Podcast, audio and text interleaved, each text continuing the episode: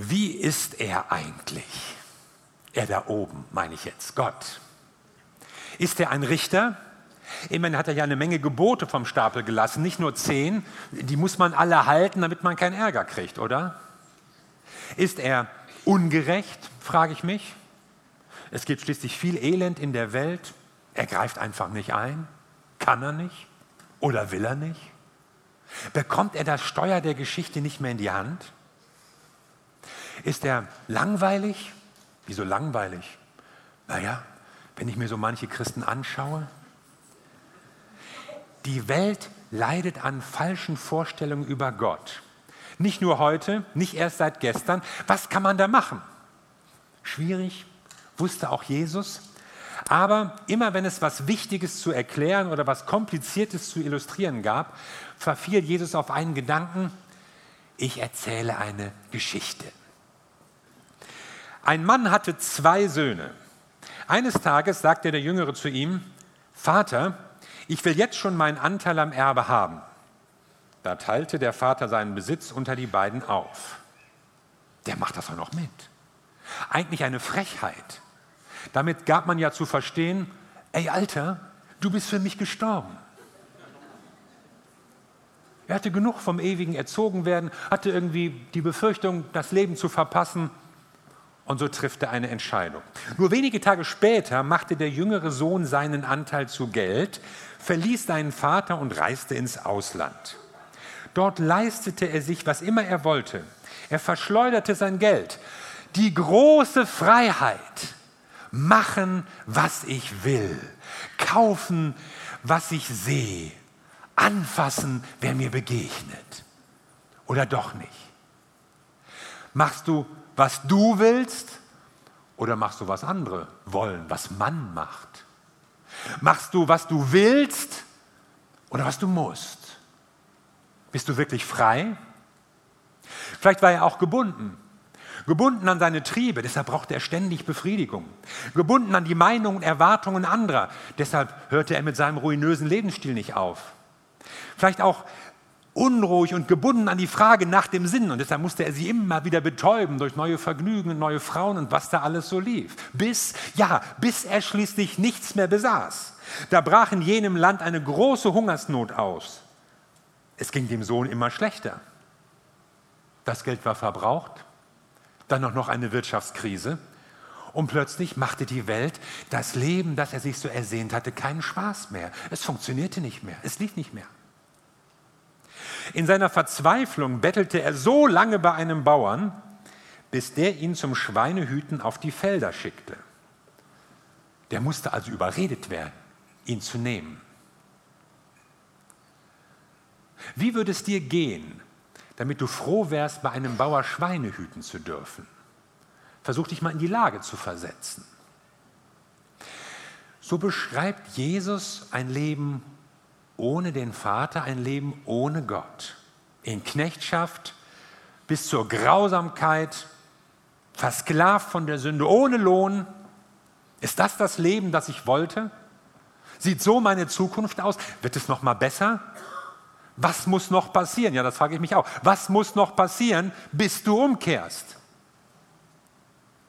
Oft quälte ihn der Hunger so sehr, dass er sogar über das Schweinefutter froh gewesen wäre. Aber nicht einmal davon erhielt er was. Er war unten, ganz unten. Da kam er zur Besinnung. Bei meinem Vater hat jeder Arbeiter mehr als genug zu essen und ich sterbe hier vor Hunger. Also mach mal eine Bestandsaufnahme. Schau mal der Wahrheit ins Auge. Gesteh mal deine Fehler ein. Aufhören mit Beschönigung. Ich will zu meinem Vater gehen und ihm sagen, Vater, ich bin schuldig geworden an Gott und an dir. Eine gute Entscheidung. Seit langer Zeit mal wieder. Aber ich kann eigentlich nicht damit rechnen, dass er mich wieder aufnimmt. Sieh mich nicht länger als dein Sohn an, ich bin es nicht mehr wert. Lass mich bitte als Arbeiter bei dir bleiben, legt er sich die Rede weiter zurecht. Als Knecht meines Vaters wird es mir immer noch besser gehen. Da war alle Hochmut verflogen. da war er ganz bescheiden geworden. Der Plan war erstmal gut, aber er zeigt auch ein bestimmtes Gottesbild. Gott ist nachtragend. Gott vergisst mein Versagen nicht. Gott kann die ursprüngliche Situation nicht wiederherstellen. Was ich versaut habe, habe ich nur mal versaut. Gott ist auch unmotiviert. Man muss ihn zur Rettung, zum Gutes tun überreden. Er wird mich gewiss nicht wieder annehmen. Aber ich werde sagen, ich werde doch nur als Arbeiter bei dir sein wollen. Na gut, wird er dann vielleicht antworten. Und ein drittes, Gott ist mittelmäßig. In der Welt ist es besser, eigentlich. Solange man genug Geld hat und fit ist, dann macht das Spaß und so. Aber wenn nicht, ohne Geld, dann ist es bei meinem Alten immer noch besser als bei den Schweinen. Nachtragend, unmotiviert, mittelmäßig. Ist das auch dein Gott, den du dir vorstellst? Er machte sich auf den Weg und ging zurück zu seinem Vater. Der erkannte ihn schon von weitem. Aha, hatte er etwa Ausschau gehalten? Wurde der Junge erwartet? Voller Mitleid lief er ihm entgegen, fiel ihm um den Hals und küsste ihn. Bitte? Ein alter Orientale läuft? Also jetzt merken wir Jesus, dass das eine erfundene Geschichte ist.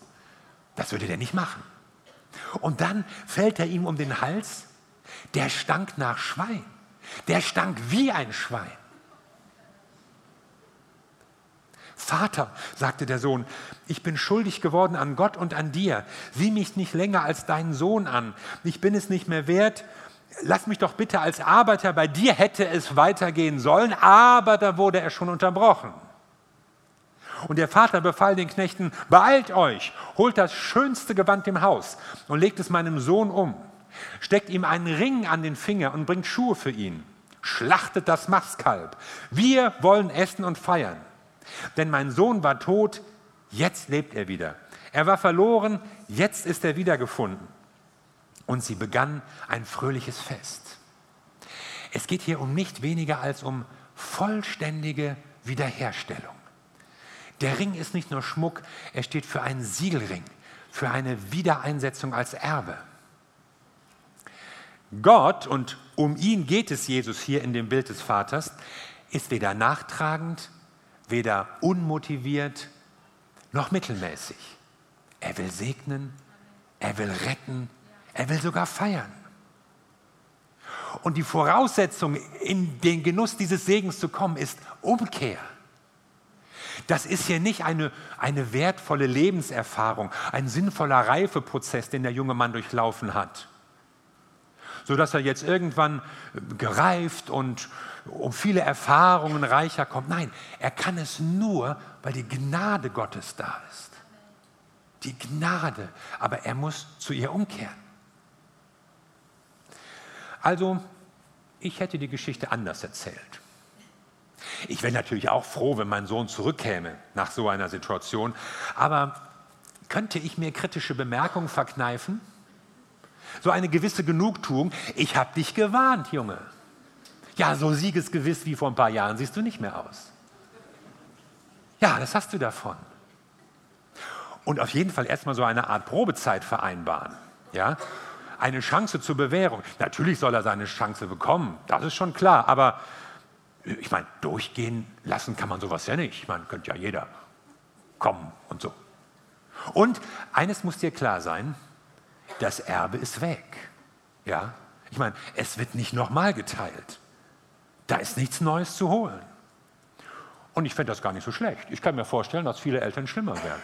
Also, immerhin hat er eine Chance zum Neuanfang und man muss ja auch nicht übertreiben, so mit Party und Ring und Fest und so.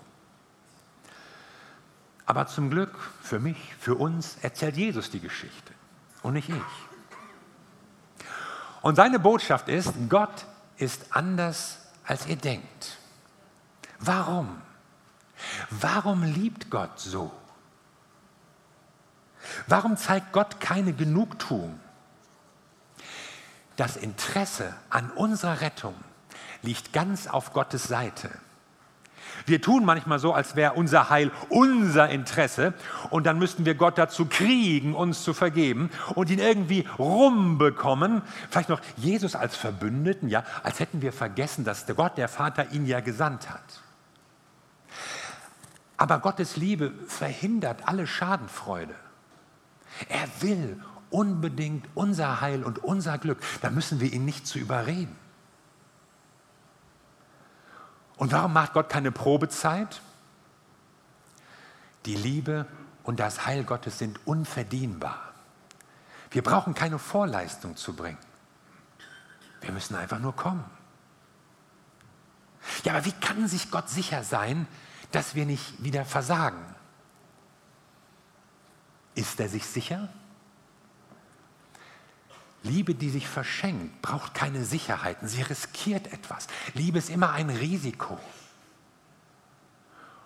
Und Gott weiß sogar, dass es wieder Versagen geben wird. Aber er liebt trotzdem. Das ist doch unvorstellbar. Das, das geht doch über unseren Verstand. Das gibt es doch nirgendwo sonst. Gott ist anders, als du denkst. Das ist die Botschaft von Jesus, damals wie auch heute. Auch heute haben viele Leute eine Vorstellung von Gott, so ein bestimmtes Bild von der Kirche oder was es heißt, als Christ zu leben. Auch heute gibt es noch eine Menge Vorurteile über Gott. Und für manche davon sind wir Christen auch mitverantwortlich. So mit unserem Benehmen und Auftreten, unseren Fehlern, unserem Versagen, unseren Ansichten. Manchmal mit unserem eigenen verschrobenen Gottesbild. Wie ist Gott eigentlich? So wie Jesus von seinem Vater erzählt. Nicht nachtragend, sondern stets zur Vergebung bereit. Nicht unmotiviert, sondern voller Liebe und interessiert zu helfen.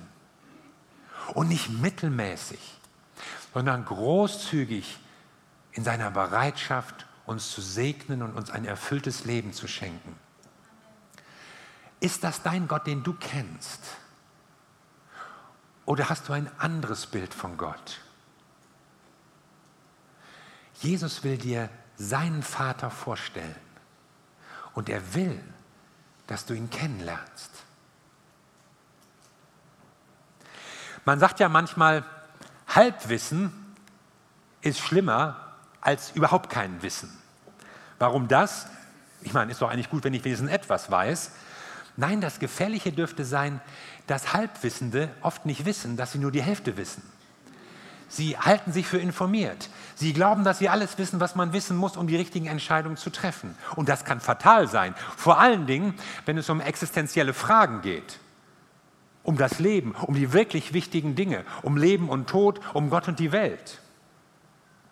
Jesus trifft auch auf Menschen, die ganz feste Überzeugung hatten, die sich völlig sicher waren und keinen Zweifel zuließen. Menschen, die keinen richtigen Zugang mehr zu Gott fanden, weil sie zu sehr von sich überzeugt waren und ihrem Bild, das sie hatten. Dann nahmen sie auch nichts mehr an.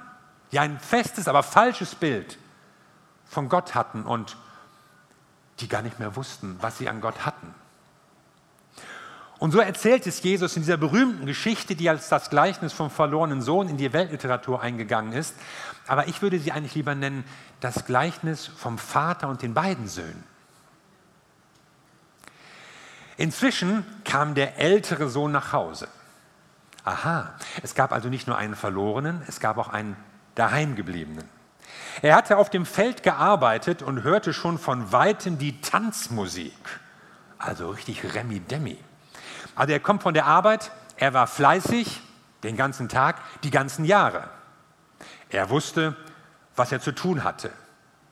Er kannte seine Pflicht und tat sie. Ihm war klar, was von ihm erwartet wurde und das wurde erledigt. So. Erstaunt fragte er einen Knecht, was wird denn hier gefeiert? Sowas kannte er anscheinend gar nicht und am, am Morgen war noch von gar keiner Party die Rede gewesen. Dein Bruder ist wieder da, antwortete er ihm. Dein Vater hat sich darüber so gefreut, dass er das Mastkalb schlachten ließ. Jetzt feiern sie ein großes Fest. Jesus stellt in dieser Geschichte ja seinen Vater vor. Gott der Vater freut sich über jeden, der zu ihm umkehrt.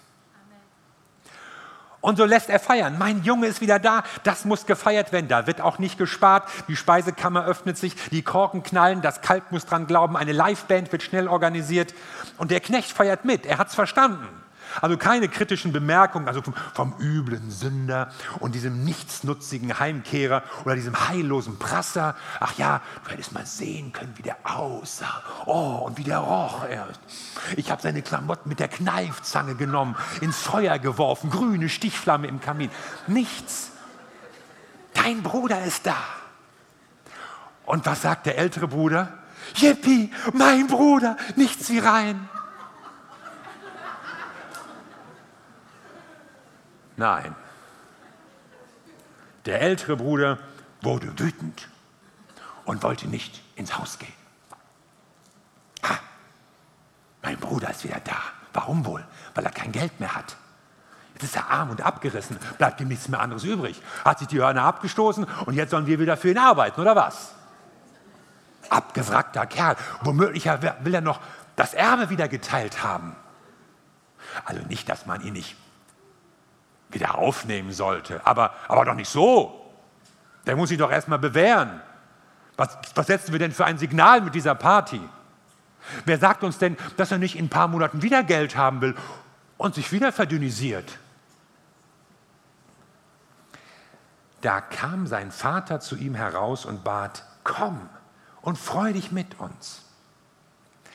Gott der Vater ehrt die Treue seiner Kinder. Er sagt nicht einfach, ach, dieser Muffel, der wird sich schon fangen. Sondern genauso wie er dem jüngeren Sohn entgegengelaufen ist, genauso geht er jetzt zu dem älteren Sohn. Und er tut, was nötig ist, kommt uns so weit wie möglich entgegen, um uns zurückzuziehen in die Gemeinschaft mit ihm. Du gehörst dazu, ist die Botschaft. Der Vater bevorzugt niemanden, tut für den einen mehr und für den anderen weniger.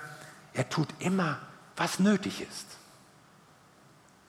Aber da bricht es aus dem älteren Sohn heraus. All diese Jahre habe ich mich für dich geschunden. Alles habe ich getan, was du von mir verlangt hast. Aber nie hast du mir auch nur eine junge Ziege gegeben, damit ich mit meinen Freunden einmal richtig feiern konnte.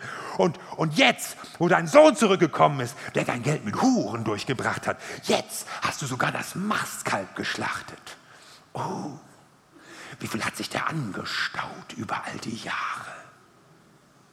Das ist die längste Rede in diesem eigentlich so knappen und verdichteten Gleichnis. Gott, der Vater, hört sich unsere Klagen an. Auch unsere gefühlte Benachteiligung. Oh, wie viele Worte fallen uns da ein. Wie ungerecht man uns behandelt hat. Wie wenig Anerkennung man uns zollte. Wie sehr man an Lob gespart hat. Wie selbstverständlich auch in der Gemeinde alles so hingenommen wird, was man macht. Das muss jetzt mal gesagt werden. Geschunden habe ich mich, aufgerieben im Dienst. Gehorcht habe ich und Treue bewiesen. Wo bin ich mal belohnt worden? Wer hat mich mal gelobt? Und das alles, das alles hat er ja tapfer ertragen, all diese Ungerechtigkeiten. Aber, aber ich hätte ja auch nichts gesagt, wenn jetzt nicht dieser, dieser, dieser, dein Sohn, nicht mein Bruder, dein Sohn, der dein Geld mit Huren, mit Huren durchgebracht hat wenn der jetzt nicht noch gekommen wäre. Gibt es so eine fromme Überheblichkeit, die Gewissheit, etwas Besseres zu sein, der Stolz, es zu mehr gebracht zu haben? So angefressen vom Rost der Überheblichkeit geht dieser Bruder auf Distanz. Das ist nicht mehr mein Bruder, das ist nur noch dein Sohn.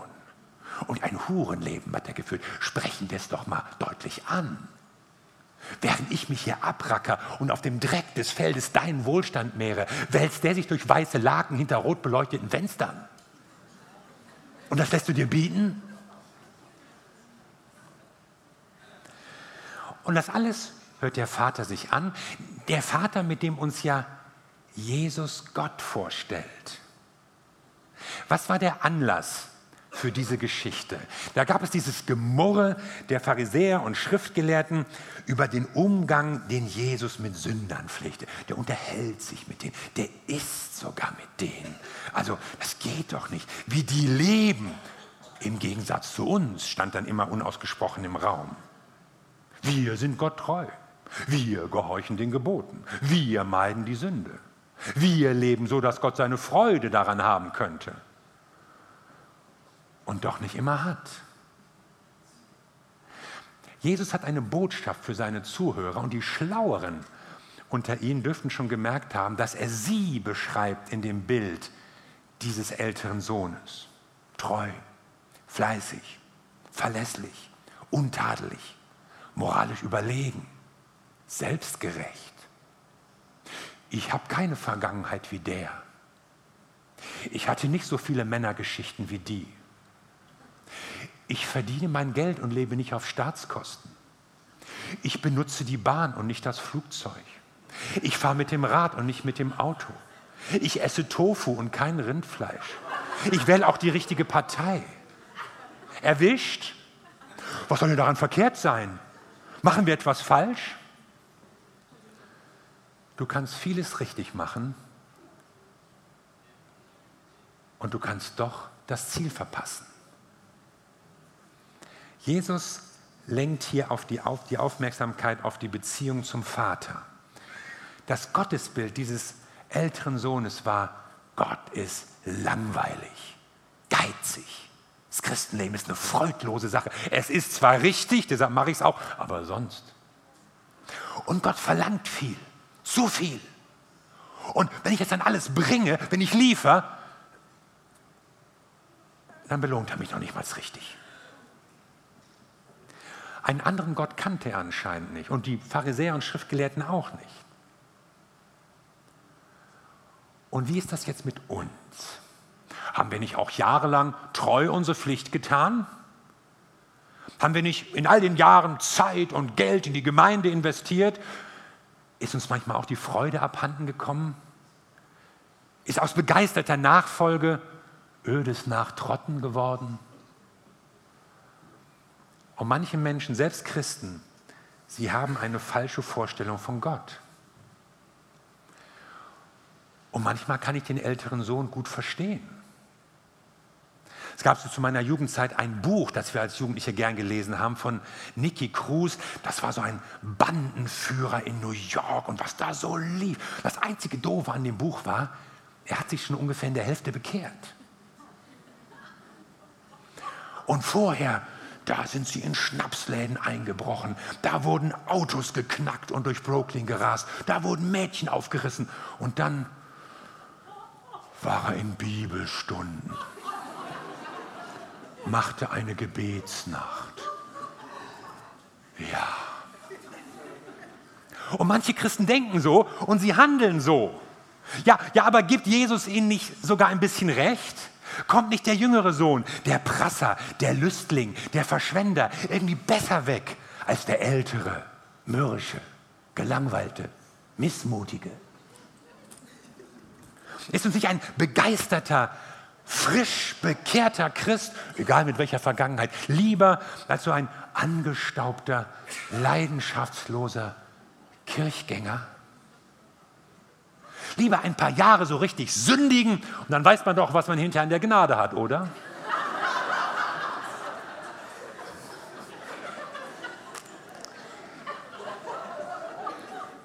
Irrtum. Gott, der Vater, will uns vor dem Bösen bewahren.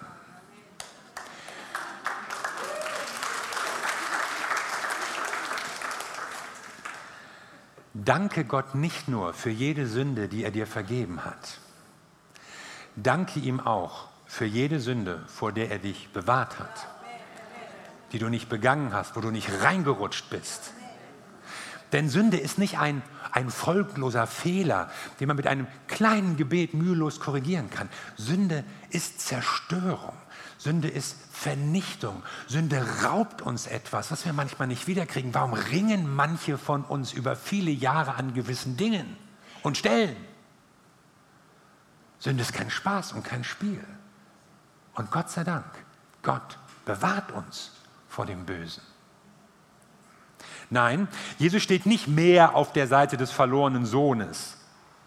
Und der Vater sympathisiert nicht mit dem, der lange weg war und jetzt was Besonderes ist, weil er eine tolle Story zu erzählen hat.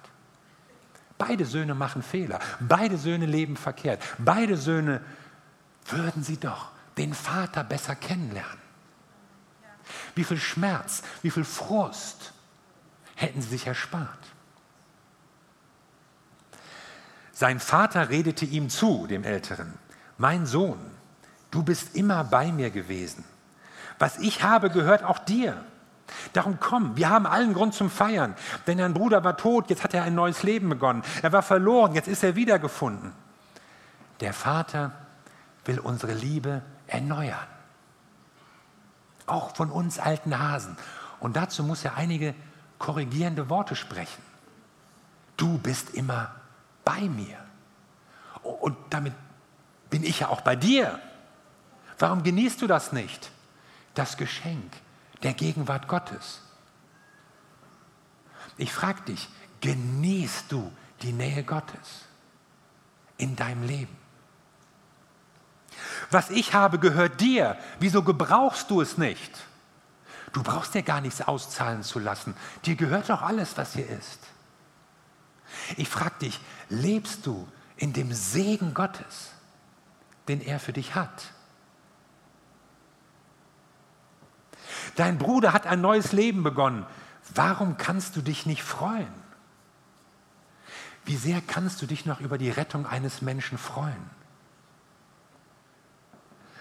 Zuerst hat der Vater diesem selbstmitleidigen Nörgler mal klargemacht, was er alles bekommen hat.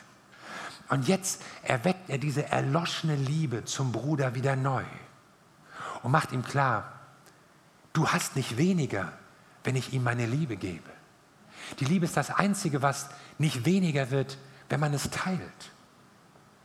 Und ich fürchte, wenn wir uns nicht mehr freuen über das, worüber Gott sich freut, dann wird unsere Beziehung mit Gott darunter leiden. Gott der Vater freut sich über jeden, der zu ihm umkehrt. Er ehrt die Treue seiner Kinder. Er hört sich unsere Klagen an. Er will uns vor dem Bösen bewahren und er will unsere Liebe erneuern. Und darin lässt der Vater sich auch nicht beirren. So sehr er den jüngeren Sohn liebt und erwartet, er sucht ihn nicht. Er wartet auf ihn, bis er selbst umkehrt. Und so sehr er den älteren Sohn beschwichtigen will, so rückt er doch nicht ab von seiner Position. Und er wartet auch von ihm ein Umdenken. Gott der Vater, er ruft jeden, egal wer du bist, egal wo du stehst, zurück in Gemeinschaft und in Beziehung. Diese beiden Söhne stehen für zwei Typen von Mensch. Beide brauchen eine neue Begegnung mit Gott. Beide brauchen eine Stärkung der Beziehung, die Gott mit ihnen führen möchte. Der jüngere Sohn war dramatisch umgekehrt. Und es gibt Leute, die hören diese Geschichte und sie begreifen, ja, auch ich muss umkehren. Es wird Zeit ich habe die Nase voll. Ich werde es tun. Der ältere Sohn, Jesus lässt das Ende offen, was mit ihm ist. Vielleicht, weil das Ende heute geschrieben wird. Denn du, egal ob du langjähriger Christ bist oder enttäuschter Ex-Christ oder noch nie Christ, du sollst wissen, du kannst Gott, deinen Vater im Himmel, kennenlernen. Und zwar heute. Amen. Lass uns zusammen beten.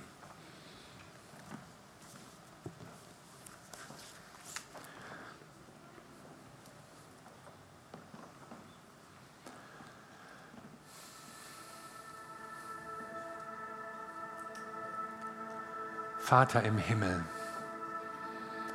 Was für eine Anrede. Vater im Himmel dürfen wir zu dir sagen. Durch deine Liebe sind wir, was wir sind. Durch deine Liebe haben wir Hoffnung und Zukunft. Durch deine Liebe haben wir Vergebung und Neuanfang. Ich bitte dich, Vater, dass du dich offenbarst heute offenbarst, Menschen, die hier sitzen. Ich bitte dich, dass du in die Herzen von Menschen hineinblickst und hineinsprichst. Da, wo falsche, vermurkste, verkorkste, verbogene Gottesbilder sind. Du willst sie wiederherstellen. Ich bitte dich, dass du dich offenbarst, Herr. Und dass Menschen deine Liebe erkennen und Menschen in deinem Segen zu leben beginnen. Menschen wissen, was sie an dir haben. Danke, Jesus.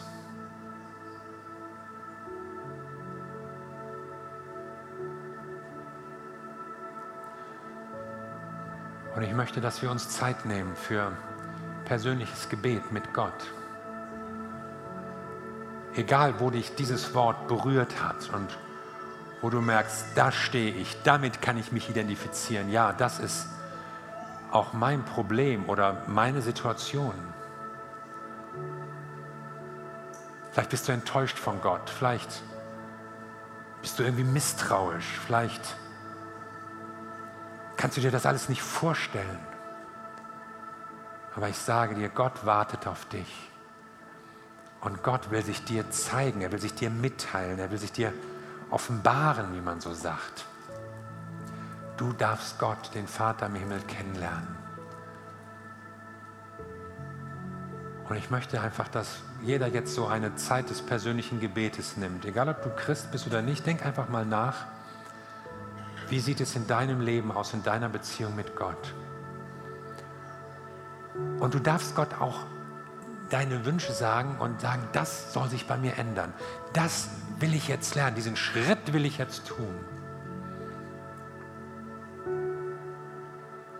Und lass uns in dem Sinne jetzt noch einen Moment des Gebets vor Gott haben.